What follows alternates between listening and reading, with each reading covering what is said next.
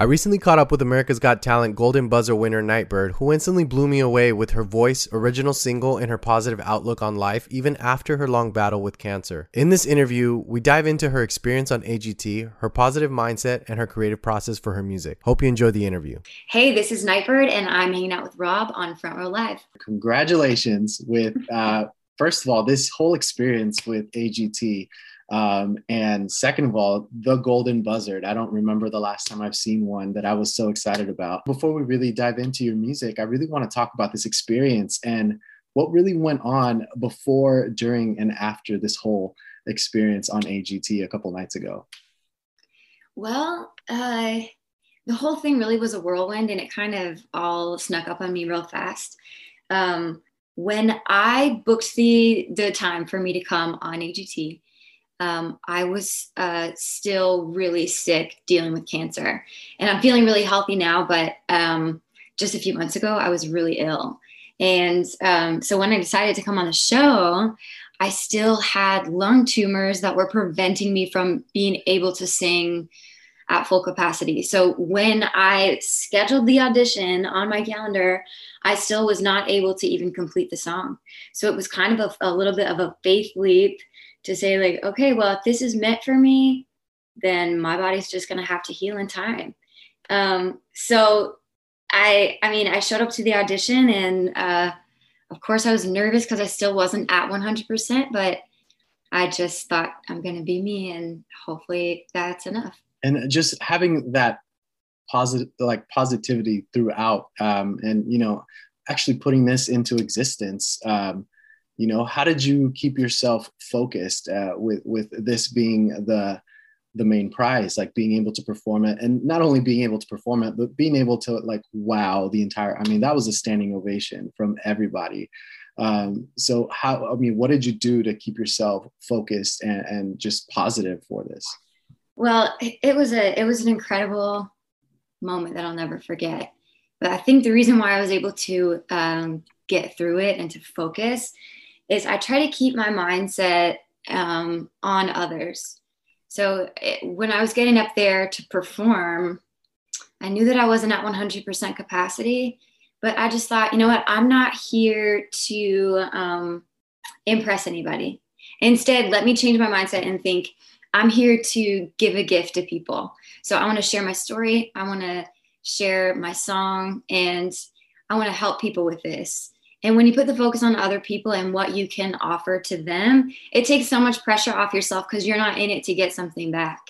And I think that came through um, because so many people did just connect with the authenticity of it, standing up there as myself, not trying to be more than what what I am. That's a great way to put it because honestly, coming into this performance, I feel like actually coming into the writing process of it's okay. I feel like you wrote this song for you Uh, this was your therapy. And then as soon as you finished this performing the song on agt i feel like that song was automatically a song for a lot of us that are that are going through struggles not necessarily not necessarily cancer but just struggles in general. And i feel like that i'm getting chills as i'm saying it but like i feel like that that's what happened as soon as you finished performing the song.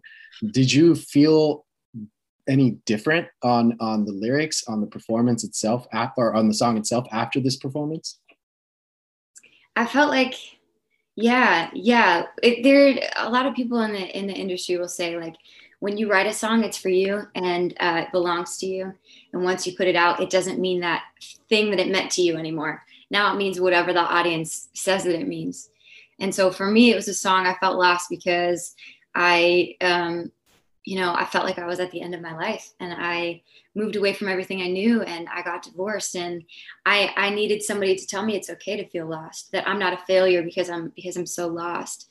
And um I'm not the only one that needs to hear that. We're all so many of us, especially this past year, have felt like we don't know where we're going, what we're doing. We're, it's hard to make sense of what we're seeing in the world and and so it's really it's really special to see the song take on its own life after after performing it on AGT. It just took flight on its own, and everybody has their own story with the song now. And as far as the writing process goes with the song, uh, what initially kickstarted the writing process for you? Was it a, a, specific moment that you were? I mean, you you did say this was the past year of your life, but was there a particular moment that made you start writing the song, or did you just happen to be writing the song and the identity of the song was just forming as these lyrics were just coming out of your soul? Yeah. Well, um, first off, the the words it's okay is something that I have said out loud to myself like innumerable times over the past couple years.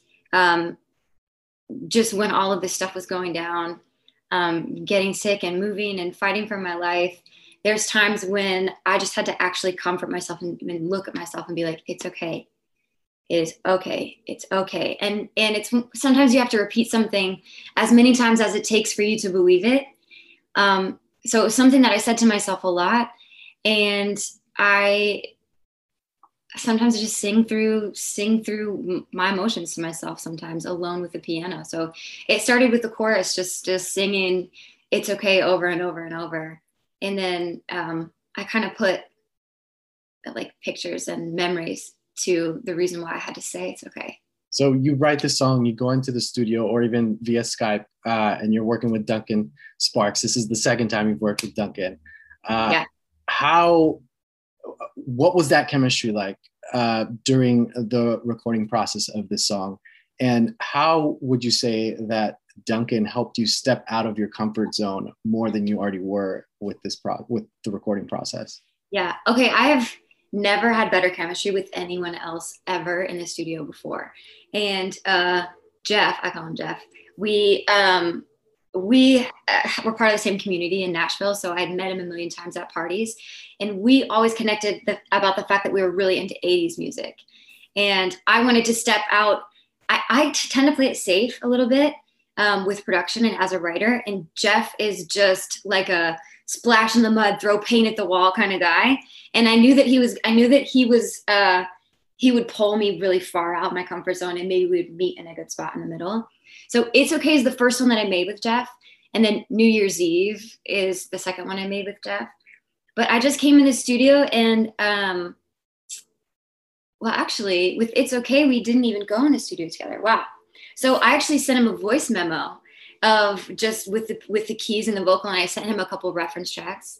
Um, the the one reference that I wanted it to sound like for the pop version was um, "Don't Take the Money" by Bleachers, um, and he freaking ran with it. And the first the first draft that he sent back to me for the track was like 99% perfect. And I threw a vocal on it and it there was. It was killer. And the same kind of, the same, the same kind of thing happened with New Year's Eve. I just kind of uh, that time I was in Nashville and I just kind of sang it out to him and he just he just understood it. He just gets it. Jeez. And as far as like putting the vocals in there, your vocal range is incredible and your voice is beautiful. Um, so as far as putting your vocals onto the track, how did you know the how did you know the cadence that you were going to sing? How did you know like what ranges you were going to hit throughout this song? Mm. Well, um, I sit my most comfortable range. I feel like my voice at its best, it kind of sits like here, like in like the like mid alto, this kind of like breathy, raspy thing. Um, so, and I think there's a really cool, um, there's just kind of like a really cool attitude about it. And um, Jeff totally pulls me in to that to singing more exaggerated than I typically would. And I'm really inspired by all of the layered vocals on Lorde's melodrama record. There's all of these, it's just like there's so many dynamics to it. So that's what I was going for with the vocals. And I did hit this high note at the end, which is not in my comfort zone at all. I can sing there, but I never choose to sing there. Um, and just the audio engineer was like, hey, just try it. If we hate it, uh, we won't keep it and I belted out a few times and it it's like exactly what the track needed there. And it's crazy that that your lower register is your comfort comfortable zone just mm-hmm. because I feel like it's hard to control that vocal throughout mm-hmm. a song in general, let alone a song that means so much to you, that's so personal and so vulnerable. How did you go about as far as controlling your voice throughout the song? And did you find any challenges in doing so? Um, yeah, I I think my issue is with vocals. I I'm a little bit too much of a perfectionist. So, like you said, I want to get the emotion in there, but um, I, especially when you're in a studio, um, you're so hyper aware of what your voice is doing that sometimes you miss out on the storytelling aspect. So that's my biggest challenge, um, definitely. And sometimes I I feel insecure as a singer, and so I overcompensate and I push a little too hard when I realize I I don't have to get it perfect. I just have to get the feeling right. Now you mentioned that leading up to this performance, uh, you weren't able you weren't even able to finish the song uh, mm-hmm. as you were singing it. So, what kind of training did you have to do in order to to be okay to sustain it for that long, especially for a live performance like you did on AGT? Um, for me, the issue it wasn't necessarily like a vocal issue, but it was more like breathing. So I just practiced walking and singing um, every day for as long as I could to to get the memory down I do have an incredible vocal coach, and I, I met with her and we kind of took it line by line and planned out where are we going to breathe and how much energy am I putting here. And we really had to pace the whole thing out um, to to strategize on how I would be able to to nail the entire song. After listening to your voice uh, with "It's Okay," I you know immediately after that performance, I went straight to your Spotify and kind of just parked there. I stayed there because your music is is I can't believe more people haven't heard it yet. But Girl in a Bubble is another masterpiece that you created. And I love I love how you have this like spoken word commentary throughout the mm-hmm. song. Um, how different was the writing and recording process of the song compared to It's Okay? And what really inspired this song for you? Girl in the Bubble, Girl in a Bubble was a lot more collaborative. So I wrote it with two other people, a producer uh, and a writer in Nashville. And with that one, we started with the track first. Um, and we kind of uh, just followed where we thought the track was was leading us. And the spoken word thing, that also was that was not my idea but I love it. I love it. And it's something I think I'm going to continue doing. It kind of reminds me of, um, again, going back to the Lorde melodrama record, that, that record like ignited something in me, but she does a lot of that talky stuff. Um, and, and I love that. But for It's Okay and for New Year's Eve, I kind of wrote them in my own little happy zone. In Nashville, there's such a culture of um, co-writing, and it's almost like it, you kind of get judged a little bit if you say that you write alone because um, the culture is just so collaborative. But truly, I think I do write best by myself and, br- and bringing it to a producer. But Girl in the Bubble, Girl in the Bubble brought out so much more of me. It was way more interesting. There's so many different dynamics and aspects of that song that I could have never, I could have never come up with that ever why is it that you that you find yourself writing better on your own than with other people? Is it a comfort uh, like a level of comfort, or is it because it's hard for you to open up and be vulnerable with other people in the room? Um, I I'm an open book as far as it comes with like emotions and stories and stuff like that. But it takes me a minute. It takes me a minute to know exactly what I want, and um, I think my default is to like fill the gaps in the group. And um, sometimes i sometimes i just want to agree with what the group wants to, to like move along the process. Yeah. and it's not always the most honest version of me when i'm in when i'm in a group because i want to make the group happy. But when i write alone i can i can I'm not going to annoy myself by revising it 200, 300 times. But you can't do that when you're sitting in a, a, a session because it's a it's a group effort. Now, in saying that, how different is that process uh, as opposed to when you're recording a song or a track with with Jeff? Um, because I, I know there's times when you know the producer is obviously there to, to help you make it better, but sometimes the producer's ideas are not the same as what you imagine, or they just don't sound like it'll work how do you how are you able to still be able to, to do that balance and not just be like okay let's do it hmm. usually if if a producer um, gives me an idea that I'm not thrilled about. I try to be super open minded because other people will bring ideas that you would have never thought of, and and initially sometimes you don't like it, and later hear it back, hearing it back, you do. So I'm always like, let's try it every time. Like let's try it and, and see what it is. So whether that's changing the track or singing it differently or changing the key, I'm always open to trying it. But I've really I've learned to be able to say like, eh, it's not me, and uh, and just be honest about that. Jeff never has an idea that I don't like ever. so you guys really do mesh together in the studio. Um, well, Jeff's not here to speak for himself, but I I absolutely love working with Jeff. He's so creative and um, he just gets it. He just understands. And and he's a little bit crazier than me, like musically. He's just like, let's just make art. Like who cares if anyone likes it? We're gonna make art. And uh, so he pulls he pulls me a little bit to the left where he he wants it to be like interesting and honest. And sometimes I can default to ma- to making it digestible for like a large audience.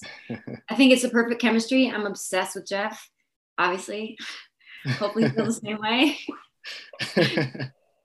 now, as far as picking and choosing what song you were gonna uh, you were going to perform for America's Got Talent. What was it about It's Okay that made you pick the song? But why did you feel so strong about it? Um, I, I, I, did push really hard to do It's Okay. Um, there were other songs that we had talked about um, that I had talked about wanting to do, but It's Okay. Um, it is the story of my life, the story that I'm currently still living out. And I thought, if there is any message that I, if there's any one song that has a message that I want to put into the world, it's it's that song. Now you changed my life with uh, you saying you can't wait until life isn't hard anymore to be to decide to be happy, uh, because I'm a lot of us go through it. it. It's like we we're not happy in that situation in time, or or we think that we can't achieve something because we're not in the right mindset, or or we don't have what we what it takes. Um, for you personally, um, how long did it take you for you to feel this way and be able to openly talk about being positive no matter what was going on in your life? Mm-hmm. It's it's been a process. I think I'm I'm a really honest person in general, and I think sometimes um, sometimes my default is like is like ignore the bad things and pretend like it's not happening and just like be like fake happy until you until you feel it and i think that mindset actually put me in a really tough spot then the big lesson the big lesson that i learned is like joy and pain exist at the exact same time.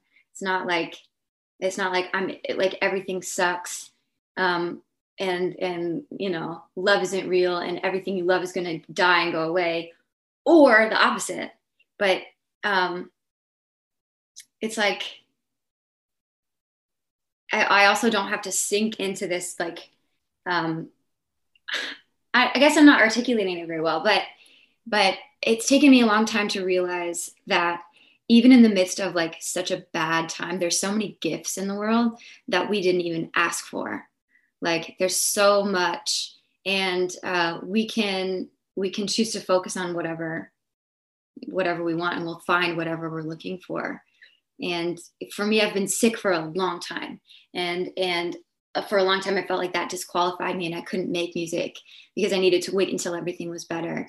And i just realized like no my life isn't something that's going to happen to me in the future. My life is happening now. Like my life is today.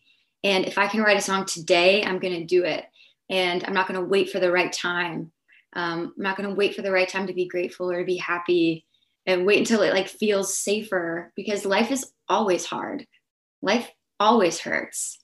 Like always. Um, and we don't have control over that but we do have some power with the way that we step into that. And i didn't even mean to say that on on stage. It just kind of fell out of me. So it's it's funny that that's like my new um, mantra calling card you know motto. And i do believe it. I believe it with all my heart. Maybe that was a song that was trying to come out of you that you know maybe the next the next track will be something along those lines. Yeah. Um, now, after experiencing this performance and this opportunity, uh, did you find uh, new new ideas coming for for new material? Um, and what can your fans and new fans look forward to now with Nightbird? I have some amazing, amazing music that I'm really excited to get out. I was actually texting Jeff this morning about how excited I am to get together and get some of these songs in the world. Um, all for for AGT moving forward, I'm hoping to perform all original stuff. Much of it I finished so that I could perform it on the show, and uh, I really am. I'm so inspired now. Now that I have like this new pathway opening up to me, I am just writing for the future. I and I'm so amped on it. That's amazing. Well, congratulations. I am rooting for you and definitely can't wait to hear more music from you and just get to see more of you and, and seeing how much you grow in this music world as well. Yeah, thanks so much. I, it's been a long time since I really like talk music with someone. So this is really fun. well, I'm, I'm glad I could change that up for you. yeah. hey, it's Rob again. If you enjoyed this interview, please follow for more, and I invite you to head over to my YouTube channel, Front Row Live ENT, where I have thousands of video interviews with my favorite new and established artists. Once again, thank you for tuning in, and have a great night.